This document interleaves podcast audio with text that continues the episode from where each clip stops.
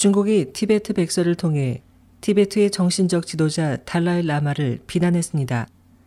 15일 중국 신문사에 따르면 중국 국무원 신문 판공실은 이날 시짱 발전의 길의 역사적 선택이라는 백서를 통해 달라이 라마가 발언한 고도의 자치에는 중국 속의 중국을 만들려는 의도가 있다. 이는 중국의 헌법과 제도를 완전히 위반한 것이라고 주장했습니다. 국무원 측은 또 달라이 라마가 티베트인이 외교 국방을 제외한 모든 사무에 대한 전권을 행사한 것과 자치 정부가 외국에 대표처를 설치할 수 있도록 해야 한다고 주장한 것은 중앙 정부의 통제에서 벗어난 독립된 국가를 건립하겠다는 것이다.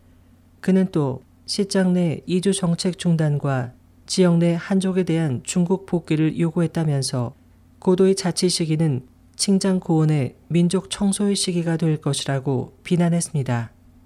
지난 2일 불교 심포지엄 참석을 위해 일본을 방문한 달라이 라마는 티베트 불교를 보존하는 것은 400만 티베트인뿐 아니라 모든 중국인 형제 자매들의 관심사라며 중국 당국에 대해 티베트의 고도의 자치를 보장할 것을 재차 촉구했습니다.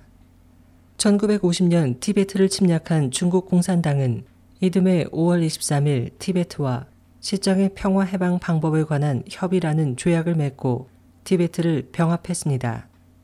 SOG 희망지성 곽지연입니다.